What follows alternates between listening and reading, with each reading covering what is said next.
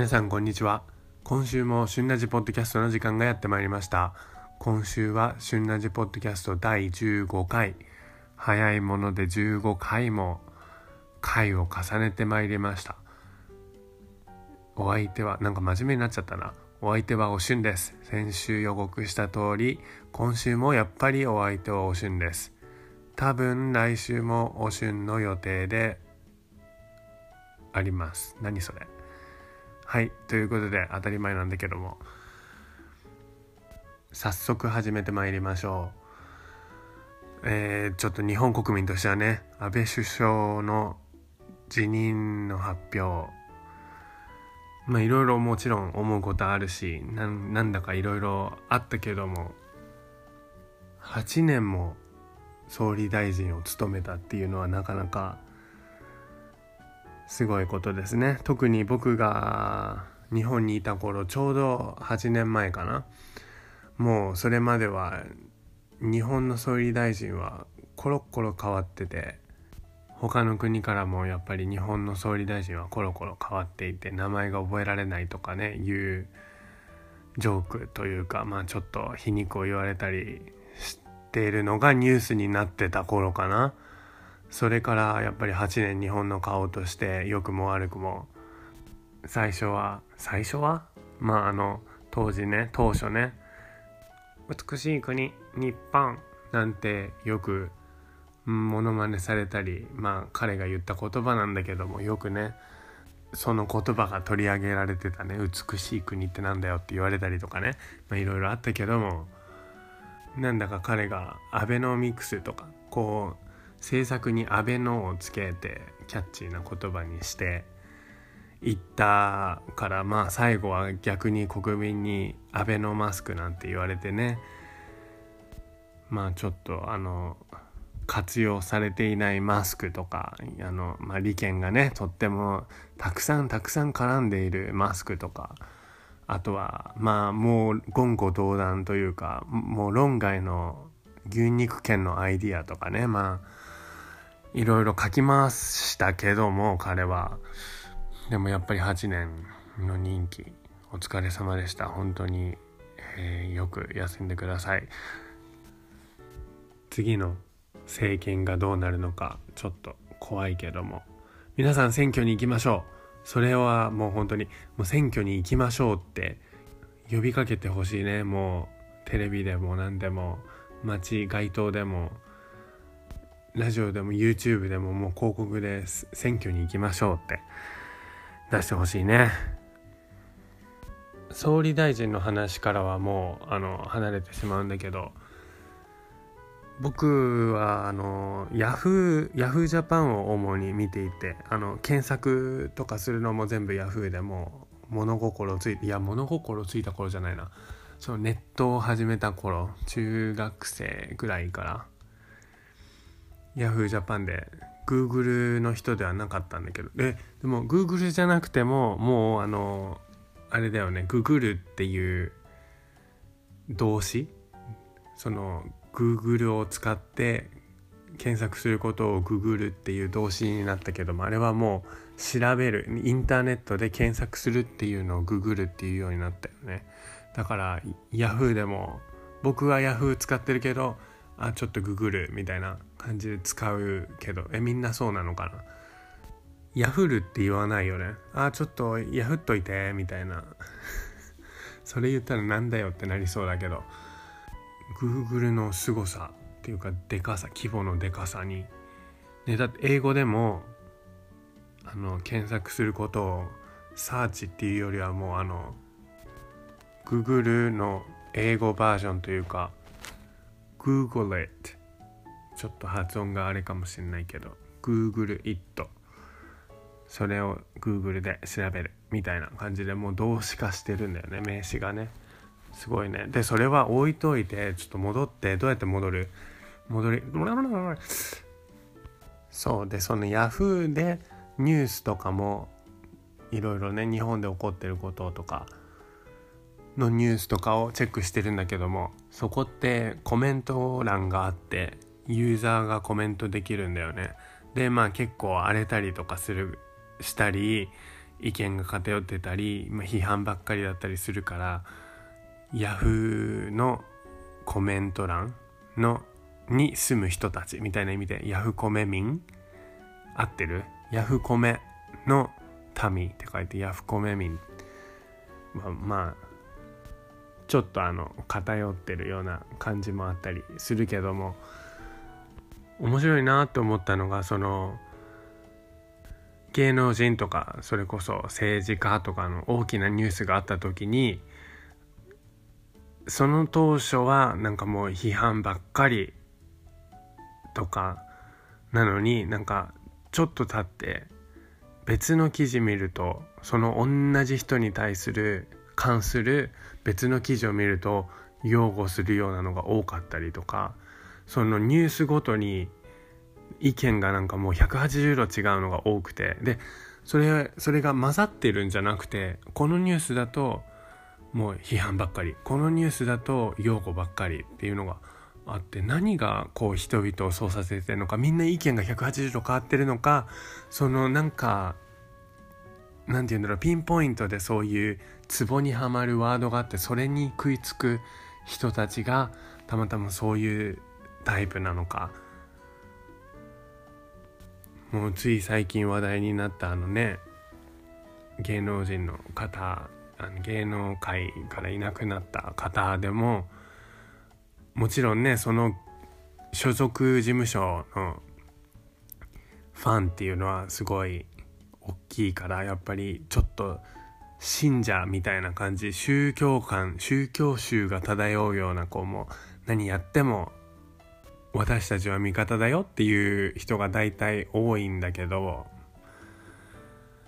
でもその彼の彼って言っちゃったらもう男性って分かっちゃうじゃんね。まあでもねその芸能人芸能界を去るってな去らなきゃいけないってなった方のコメント欄はもうすごくてもう見たくない。もうそんな人見たくないみたいな。もう帰ってこなくていいよ。僕の意見は置いといてね。ずるいね。自分の意見を言わないの。自分の番組でね。だけどそう そうそう。ずるいのがおしゅんいえいえ。そんなことありませんよ。違う。今はちょっとその事実客観的に見ようとしてね。言ってるんだけど。でまあもう戻ってこなくていいよと思えばその人が YouTube デビューしてそしたらそこのコメントはもう彼のファンばっかり。こんなにファンがびっしりいたのかと。びっしりっていう言い方はねちょっと嫌なものみたいだけど。まだまだこうわからない。YouTuber でもあったね。っていうかまあ今でもそういうこと日常茶飯事なのかもしれないけど YouTube でまあちょっと英語をねいろんな日常の英語をこうこういうシチュエーションではこうだよとかいうのをなかなか面白い感じで教えてくれるチャンネルがあってでその人は、まあ、あることをきっかけにねこのコロナの騒動でまあもう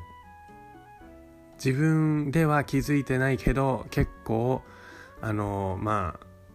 コロナの感染とか医療従事者に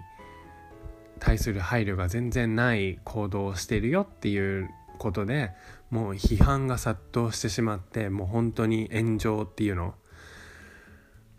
すごいことになってでそれに本人が全然その何が悪いのか気づいてないっていう態度が、まあ、余計そのファンの方々今までファンそれまでファンだった方の、まあ、信用をなくしたというか絶望させてしまったというかそれでまあもうほんと帰ってくんなみたいなすんごい荒れてたけどその人はインスタグラムではまだまだそのその人のファンがたくさんいてでなんであんなに批判されるのかわからないって言ってる人。なんだかここまで言ったらもう誰のこと言ってるのか分かる人は分かってしまいそうだけどもやっぱりその媒体じゃなくて媒体じゃなくて何て言うんだろうな、まあ、記事なら記事ごとにどういう内容かによると思うけどでも同じ人の同じことについて報道報道っていうかまあ書いてあるのに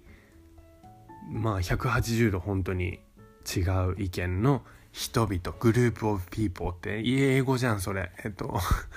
何言ってんだろうね。そのそういうもう本当に同じ意見。例えば A の A の意見の人はその記事には A ばっかり集まってで次の記事には B の人ばっかり集まるその180度逆の。なんだか面白いなと思ってそれが安倍首相のニュースでもあったなっていうのを僕は思ってそれがなんか怖いなってその同じ人の同じ事件事件って言ったらちょっと語弊があるけども同じ人の同じ事柄について扱ってる記事なのにその出るタイミングとかもしくは書き方なのかわからないけどそれによってコメント欄のその意見の集まり方もう密集の仕方何？密集の仕方？要は A と B だったら A と B ね。さっき言ったね。それがもう本当に割れ割れててなんかそれが怖いなと思ってなんか桜でもいるのかとかなんかロボットがその、まあ、AI がこの記事は A の意見をとかこの記事は B の意見をもういっぱい集めるぞみたいな選別してんのかとか思っちゃうぐらい。でまあちょっとオープニングでまた長いトークをしたところで CM です。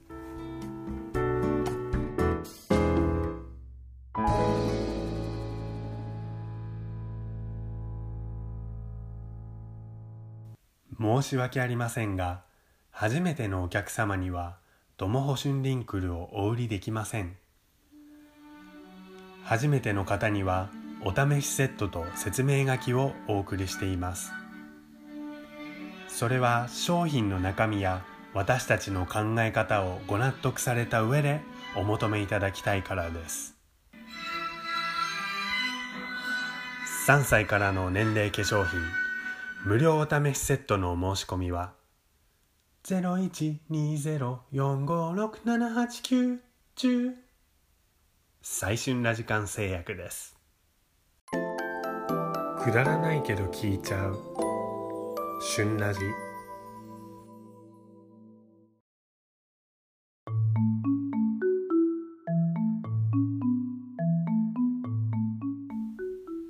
もう毎回のことのように言っているこのお決まり文句だけども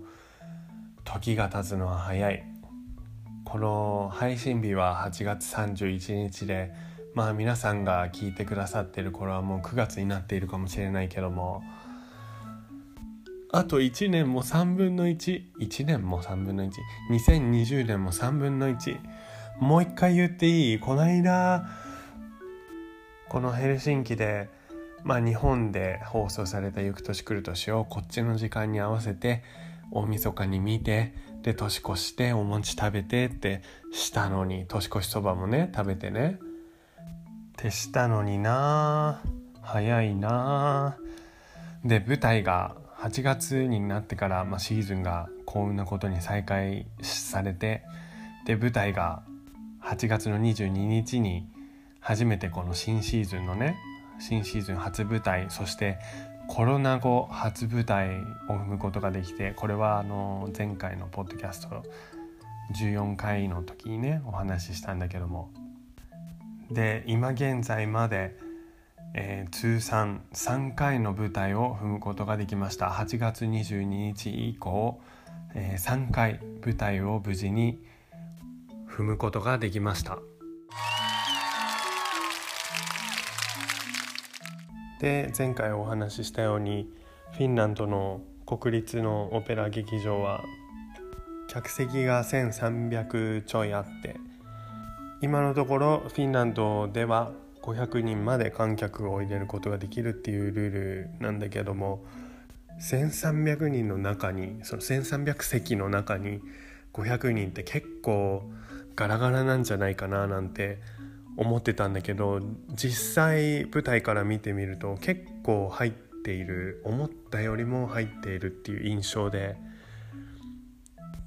販売の仕方はよくわからないんだけど1席空けてるのか2席空けてるのかとかわからないんだけど家族とかカップルとかそういう一緒に住んでいる人たちは座席も一緒にその劇場での座席も一緒に座っていいということでまあグループの人たちがいたりとかしたけども結構でマスクはあの強制ではないんだけど、まあ、推奨されてるってことでかなりの確率の方かなりの確率の方かなりの方々がマスクをして見ているっていう状況ででも演者の方、まあ、僕たちその舞台でパフォーマンスをしている方はもちろんマスクできないのでででもその中でまあ袖舞台袖で待機してる時はなるべく距離を空けるとかそういうルールはいろいろ随所にある。食堂は向かい合って座らないとかいろいろ対策があってまあこれでもかっていうぐらいアルコール消毒の機械とかボトルとかがいろんなところに置いてあって衣装さんたちは衣装さんたちはマスクをしてで必要とあれば手袋もして衣装の確認とか準備で着替えの手伝いとかいろいろしてくださってます。なかなかやっぱりこういうのを見るとまだまだ異常な世界なんだなっていうのを思い知らされるけどもやっぱり客席がねその舞台から客席って結構見えるんだけど特に終わった後カーテンコールっていうんだけどお辞儀の時にまあずっとねあの客席の方を向いてお辞儀をしているのでまあその時が一番観客の皆さん見ることができるんだけどもやっぱりマスクの色って白とか水色とかだからよく光に反射して見えるこうそれこそなんか今までと違う光景、まあ、お客さんの表情が見えないっていうのもあるけどやっぱりマスクをしてみんな見てるっていうのはなんだなんというかまあ普通ではないな。まあ普通が何かっていうのはねもうおしんはよく言ってしまうけども普通ってなんだよって。でもやっぱりその、まあ、今までとは違うんだなっていうのをなんだか複雑な気持ちになる。でもそれでもなんだか客席とこの舞台買うっていうのは客席となんかコネクションができるというかなんか一体となって同じ時間を共有している。ちょっと前回のポッドキャストでもまた言ったことなんだけどもそれが感じられてなんだかあったかい気持ちになるのでそれはとっても嬉しい。やっぱりマスクしててもねマスクしてでもさっき言った芸術を見に来てくれるバレエの舞台を見に来てくれるっていうのはとってもありがたい。うん。もうマスクしなくていい時代時代っていうか時期がね早く来るように願ってやまないけれどももうこれからワクチンができてもみんなマスクを外さなくなるのそれはないなきっとな。やっぱり特にヨーロッパっていうかうん欧米はマスクをしたくない。かなりだからこのヨーロッパでマスクをみんなしているっていうのはかなり異常な光景で異常な光景異様な光景で日本だとね風邪ひくとマスクとか結構あのあとはほらあのすっぴんだからマスクとかいろいろあるでしょ？二日酔いの顔がパンパンだからマスクとかいろいろこう結構マスクが日常に溶け込んでいるけれどもそんなことをヨーロッパでは欧米ではないのでなかなかね新たな時代というかかなりの出来事っていうねみんなにとって何が言いたいのか分かんなくなっちゃったから一旦 CM です。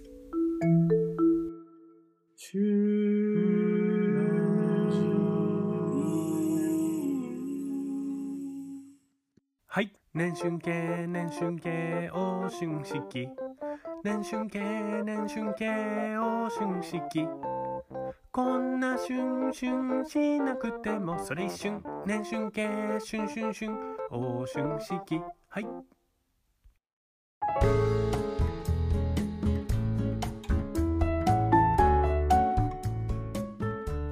最近お気に入りのオレンジジュースがあってオレンジジュースっていうかオレンジとマンゴーかなんか入ってんのかな？とってもあの、まあ、100%ジュースでそのまんま絞った感じが出ててとっても美味しいから気に入ってるんだけどあのそれはパックではなくて1リットルくらいのペットボトルなんだけども、まあ、ボトルだからね蓋が閉められるからパックみたいにあの冷蔵庫のドアポケットっていうのあの縦縦に置くところじゃなくて、まあ、蓋が閉まるから横に置いてもいいよなと思って冷蔵庫に朝ねオレンジジュースを飲んだ後冷蔵庫にその横に寝かせて出てったのね。もうここまで聞いた皆さんだったらもう展開がわかると思うんだけどで家仕事が終わって家に帰ってきて冷蔵庫を開けたらまあ一面オレンジでね。しかもなんかちょっとその果汁がねちゃんとあの絞った感じ絞った感じ別につぶつぶしてないんだけどでもあの濃縮還元。お久しぶりに言った濃縮還元よりもあのもうちょっとドロドロしてるからまだボトルの中にジュースが残っててしかもそれがちょろちょろっとこう出ている途中で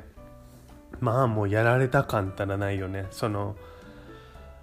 1ヶ月くらい前にあの卵を落としてしまったことがあったけどあの時の処理も大変だった。なんかあの液体系ってどうにもならないよね。なんか。で例えば雑巾だったら1回じゃ足りないから。まあとりあえずペーパーであのキッチンペーパーみたいなやつで周りからこうやってだんだん寄せていくんだけども。何が一番いいのか分かんないね。でやっぱり冷蔵庫の中にそのオレンジがねずっと残ってしまうの嫌だしなんかもう冷蔵庫って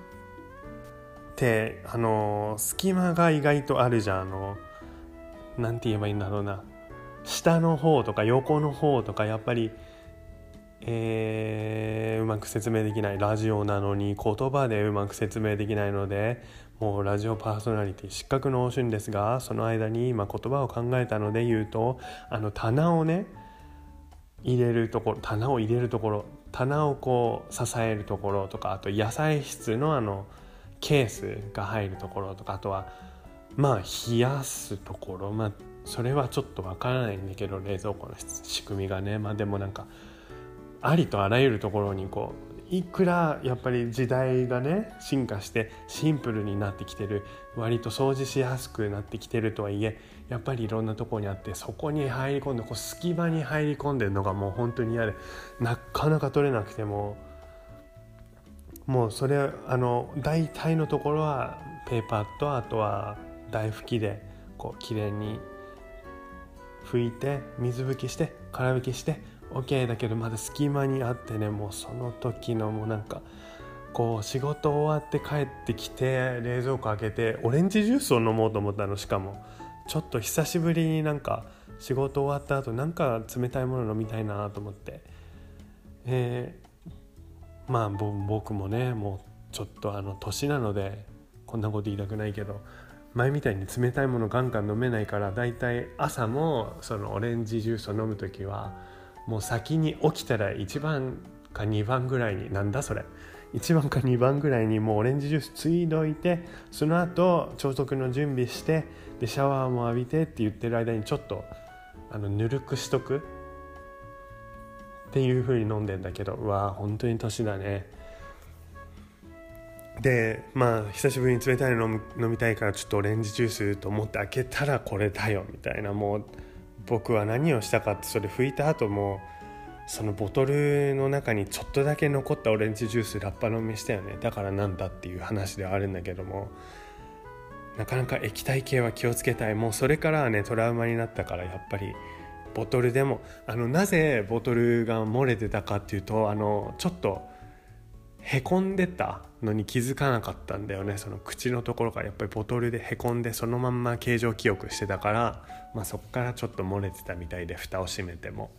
はいということでねもうトラウマなのでドアポケットに入れてますよ。ボトルちょっと場所取るけど安全が第一。安全第一といえばえー、あのえー、あのあのこの 校長です。はい。えー、校長先生現象はちょっと、えー、いなくなっていただいて、えー、安全第一といえばこの間の3回目のさっき言った舞台の中の3回目の一番最近の舞台の中で、まあ、その「飼う」っていう作品は舞台がね動いたりするんだけど舞台が動くって言ってもちょっと実感が湧かないと思うんだけれども舞台って大体平面でしょ？あのみんな皆さんがイメージする舞台といったら劇場の中にまあカーテンの奥に四角い箱というかがあって、まあ、舞台って大体平面なんだけどもこの「飼う」っていう作品は舞台を動かす動かして使う作品で舞台がまず横4つに横4つって言ったら分かり分かるかな？まあ要は4パートに分かれててそれがあのそれぞれ上に上がったり下に下がったり。でオーケストラピットも含めて5パートなのかな？でオーケストラピットっていうのは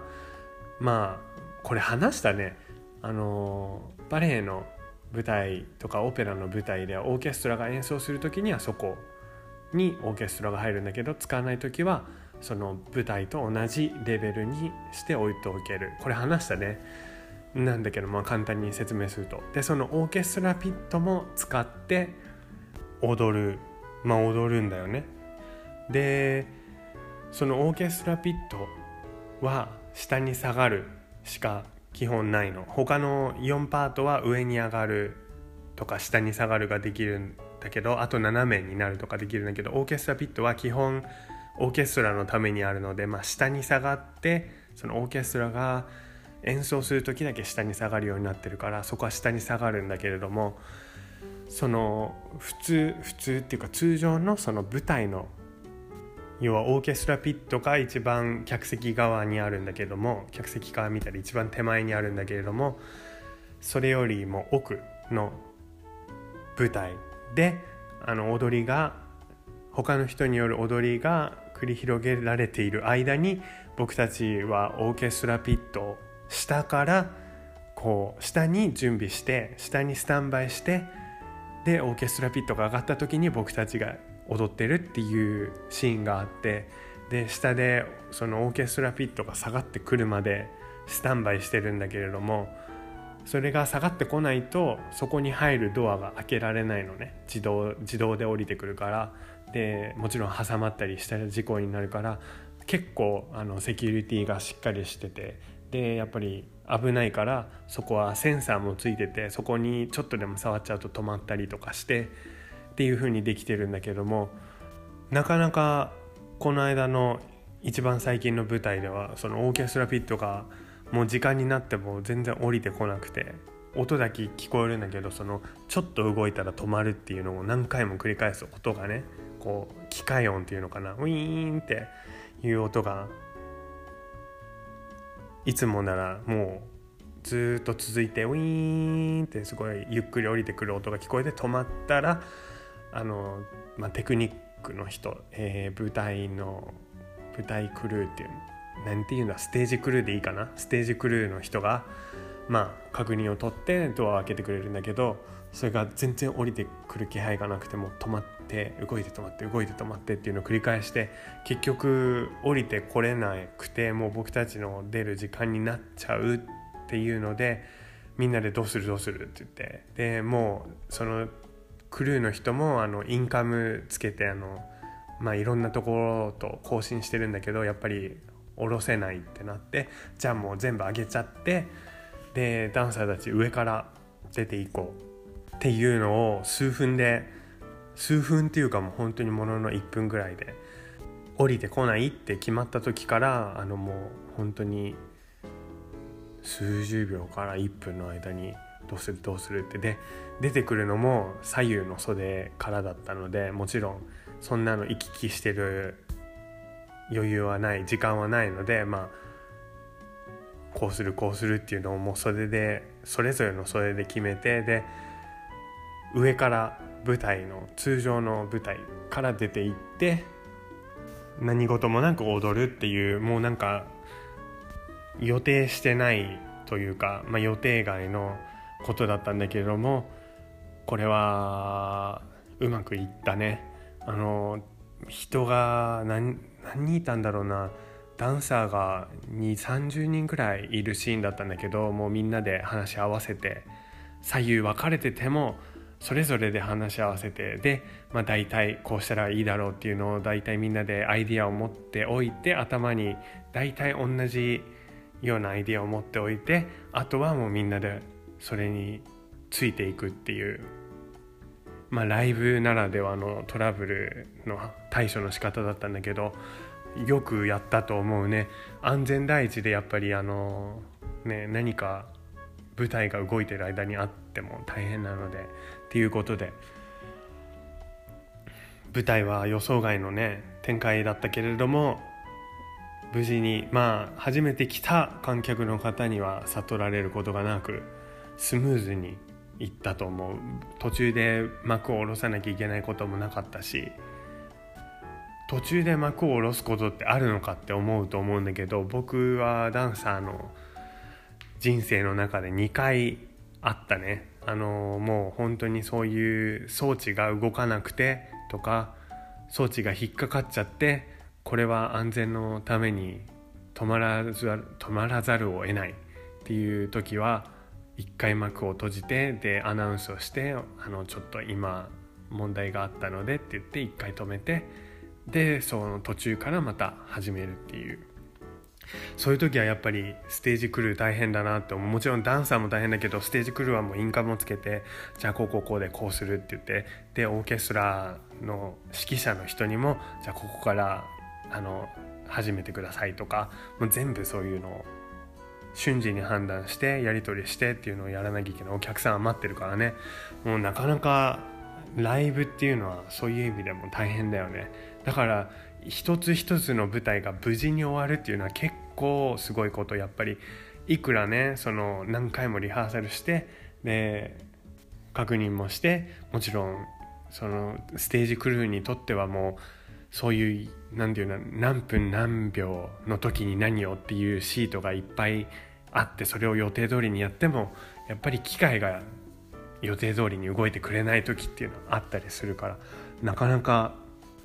スリル満点の仕事ライブっていうのはすごいね。うん。っていうことで安全第一つながりでちょっとこの間の舞台のことを話してみたけどもちょっと伝わりづらかったかなずっとなんか言葉でこれがこうこうこうでって言ってるけどまあちょっとでもこの舞台裏の感じを想像できたかなできたら面白いかなと思って話しました。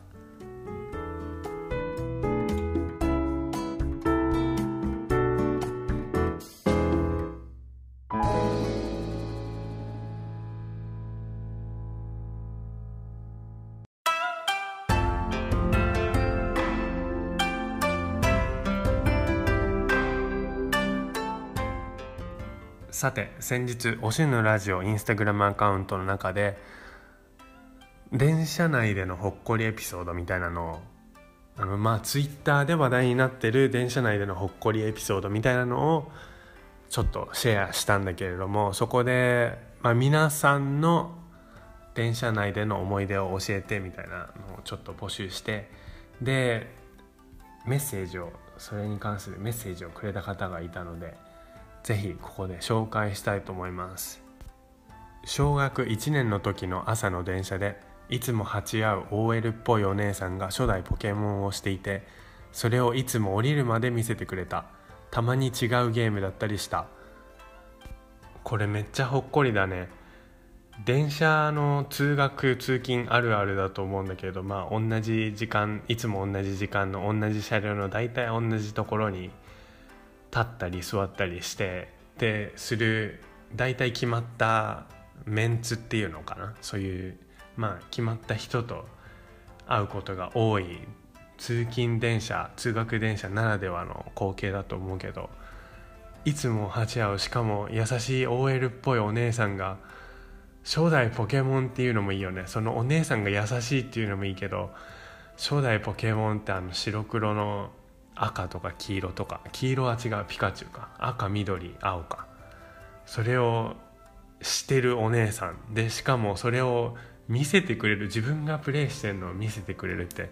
ねまあプレイさせてくれるのとはまた違うと思うけど自分がこうプレイしてるのを見せてくれるってなかなか優しいよね。画面もね見づらいだろうしね。小学1年生の時に電車通学してたっていうのは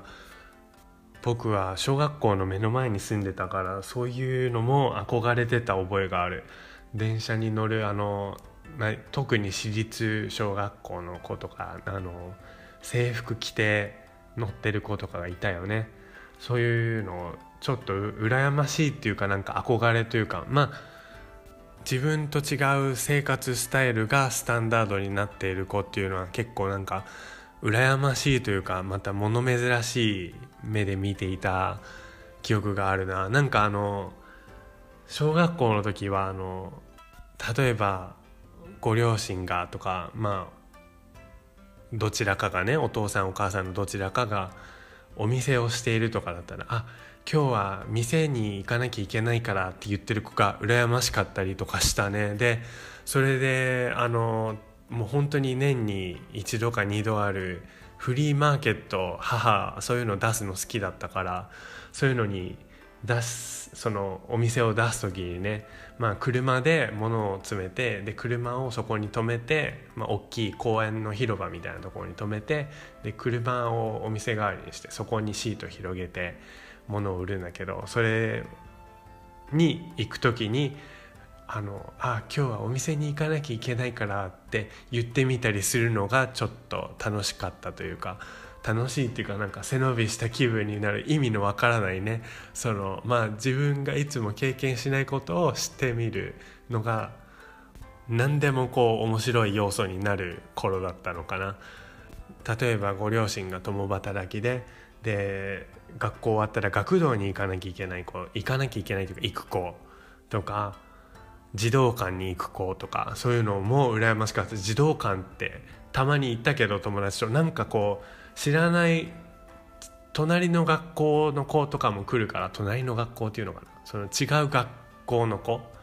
市内の中でも違う学校の子学区の子が来るからなんかこう僕の知らない域というか行っては行ったら人見知り爆爆裂？こう初めて会う子。でもでも僕のそのクラスメートの子はもういつも遊んでるから仲良しになってるその知らない子の存在みたいなのが結構なんか面白かったりとかしてでも一回ハマっちゃうとまあよく行くようになるんだけど児童館とか。とかあとはあの鍵をねお家に誰もいないからまだ帰っても鍵をこう首にぶら下げてる子とかなんかこう大人だなーみたいなそういうのがあったね、うん、思い出す小学校の頃の思い出。僕はちなみに幼稚園の頃は幼稚園の頃幼稚園生の頃はもう幼稚園が大好きで熱が出ようが何があろうが行くってもう聞かなかったらしいんだけど小学校になるとなんだかこう何て言うんだろうな親から離れるのがなんでなんでだろうね。幼稚園だったら普通にバス乗って行ってたのに。こう親と離れるのが嫌だったのか甘えただの甘えん坊だったのか甘えん坊だって。わからないけど目の前に住んでたのにそのまあ徒歩3分ぐらいの小学校に行ってでな始業が8時半だったのかな。で8時20分頃に妹の幼稚園バスがまたその要は家の近く要は学校から真向かいのところに当時は来てたんだけどそれにこう妹を連れて母が出てくるんだよね。でその姿を見て「はあママ」って言ってた「筆箱忘れた」とか「なんとか忘れた」とか言ってとあの届けに来てもらったりとかしてたね。なんであんなに泣いてたんだろうね。それはもうその時のおしゅんに聞かないとわからないけども。でもそのあの要は学校のフェンスにしがみついて「ママ」って泣いてたのは覚えてます。恥ずかしい思い出。何これ？本当にこれオンエアするの？これ本当に配信するの？ねあの電車の中でのほっこりの話だったのにこんなこと話しちゃうの？もう本当にあのメッセージくれたのにこんな話をしてしまってごめんだけども小学校小学1年生の時の朝の電車でいつも鉢合う OL っぽい。お姉さんが初代ポケモンをしていてそれをいつも降りるまで見せてくれた。たまに違うゲームだったりした。このほっこりエピソードをくれたリスナーの方ありがとうございます、えー、おしゅんのおしゅんのラジオ心のステッカー差し上げます。ちなみにおしゅんの電車でのエピソードこれはほっこりではないんだけれどもまあ話そうと思ったんだけれども今日ラジオ結構あの今回話してしまったので長い間長い間時間を使ってしまったのでちょっと手短にシェアしようかなと思うんだけども、えー、ちょうど二十歳になった頃あの、まあ、仕事で外部の仕事で舞台があってでそれの打ち上げに参加してまあお酒を飲んででもそんなに別になんかガバガバ飲んだとかではないんだけれどもやっぱり本番で疲れててでまあみんなねアドレナリンも出てたしちょっとあの楽しくなってで、まあ、お酒飲んで。でまあ若いからその要はメインの飲み会が終わった後にまあちょっと若者同士でちょっと朝まで飲みますかとなって。まあもう本当にその時はもう飲むっていうよりはただ話してるだけだったんだけどもねメインでお酒飲んだし。でまあでもやっぱりね朝まで飲みますかってことでまあ1杯ぐらい頼むよね。でそれは置いといて終わってでまあ始発の時間になりましたと。でじゃあまあ電車出てるし電車で帰るかと。でそれちょっと寒い時期だったのかな。確か暖房が効いてて電車の中で。で電車の暖房ってほらあの椅子の下からねちょっとむわっとあったかい空気が出てくるんだけどそれでその本番はどこだったかな、まあ、結構都心の方でで中央線に乗ると、まあ、家に帰れる JR 中央線関東の方東京の方はご存知と思うけれども JR 中央線っていうこう東京駅から高尾まあ本当はそこから中央本線って山梨の方までずっと1本でね、まあ、乗り換えなきゃいけないけれども線路は1本続いてるっていうのが中央線なんだけれどもまあ大体の電車は高尾っていう、まあ、東京の西の方で止まって折り返す。東京と高尾行き来する、まあ、中央快速線っていうのかな？に乗ってまあ高尾行きに乗ってで途中で乗り換えて家に帰るっていうルートだったんだけれどもまあ電車に乗りました。新宿から。で高行きに乗りました。で起きたらなんかすんごい人がね,、まあね、起きたらっていうってことはまあ寝ちゃったんだけれども起きたらもう人がねすんごいいっぱいいたの目の前に。自分はあの3席のところ優先席じゃない3席のところに座ってで本番後だったから、まあ、本番に必要なメイクとかいっぱい入ったメイクあとは着替えとか入ったものに加えて、まあ、お花いただいたかお花も抱えてで電車に乗ってたんだけど、まあ、起きたらその人がもう本当に迫りくるぐらいいっぱい立っててもう本当に席の方に立ってる人が座ってる椅子の人の上にこうめり出してくるぐらいせり出してくるぐらいの、まあ、乗車率だったんだよね。でまあ空は明るくなっててでも空気がもう通勤なんだよねあからさまに。で僕はこう一人浮いてもう花を持ったねなんか変な変な人だったと思うけど。ええなんだ？と。そしたら次は中野ですっていうわけ。あのアナウンスで。中野新宿から中野って、えっと、快速で行ったら一駅なんだけれどもまさかそんな短い間にだって僕が乗った時そんな人いなかったしと思ってその状況を飲み込むまでにちょっと何十秒かかかっちゃって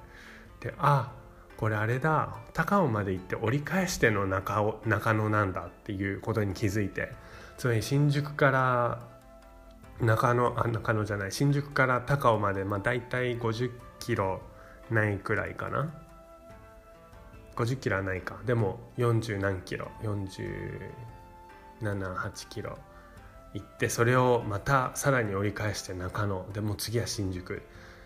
すごいね。もう要は往復したんだよね寝てる間にね。だいたい1時間半いや2時間近く寝てたんだね電車でね。よく気づかなかったなと。高尾高尾に着いてきっとねまあ折り返しに早くても数分はかかっただろうし雰囲気に気づかなかったのかねもう爆睡でねっていうのがありました。なかなか若い頃だからあったというかまあ今ももしかしたらねあのサラリーマンの方がね飲んだ後やるのかもしれないけどいや日本ならではのエピソードでしたね。ということでそこからまた1時間ぐらいかけて家に帰ったっていう電車の中でのエピソードでした。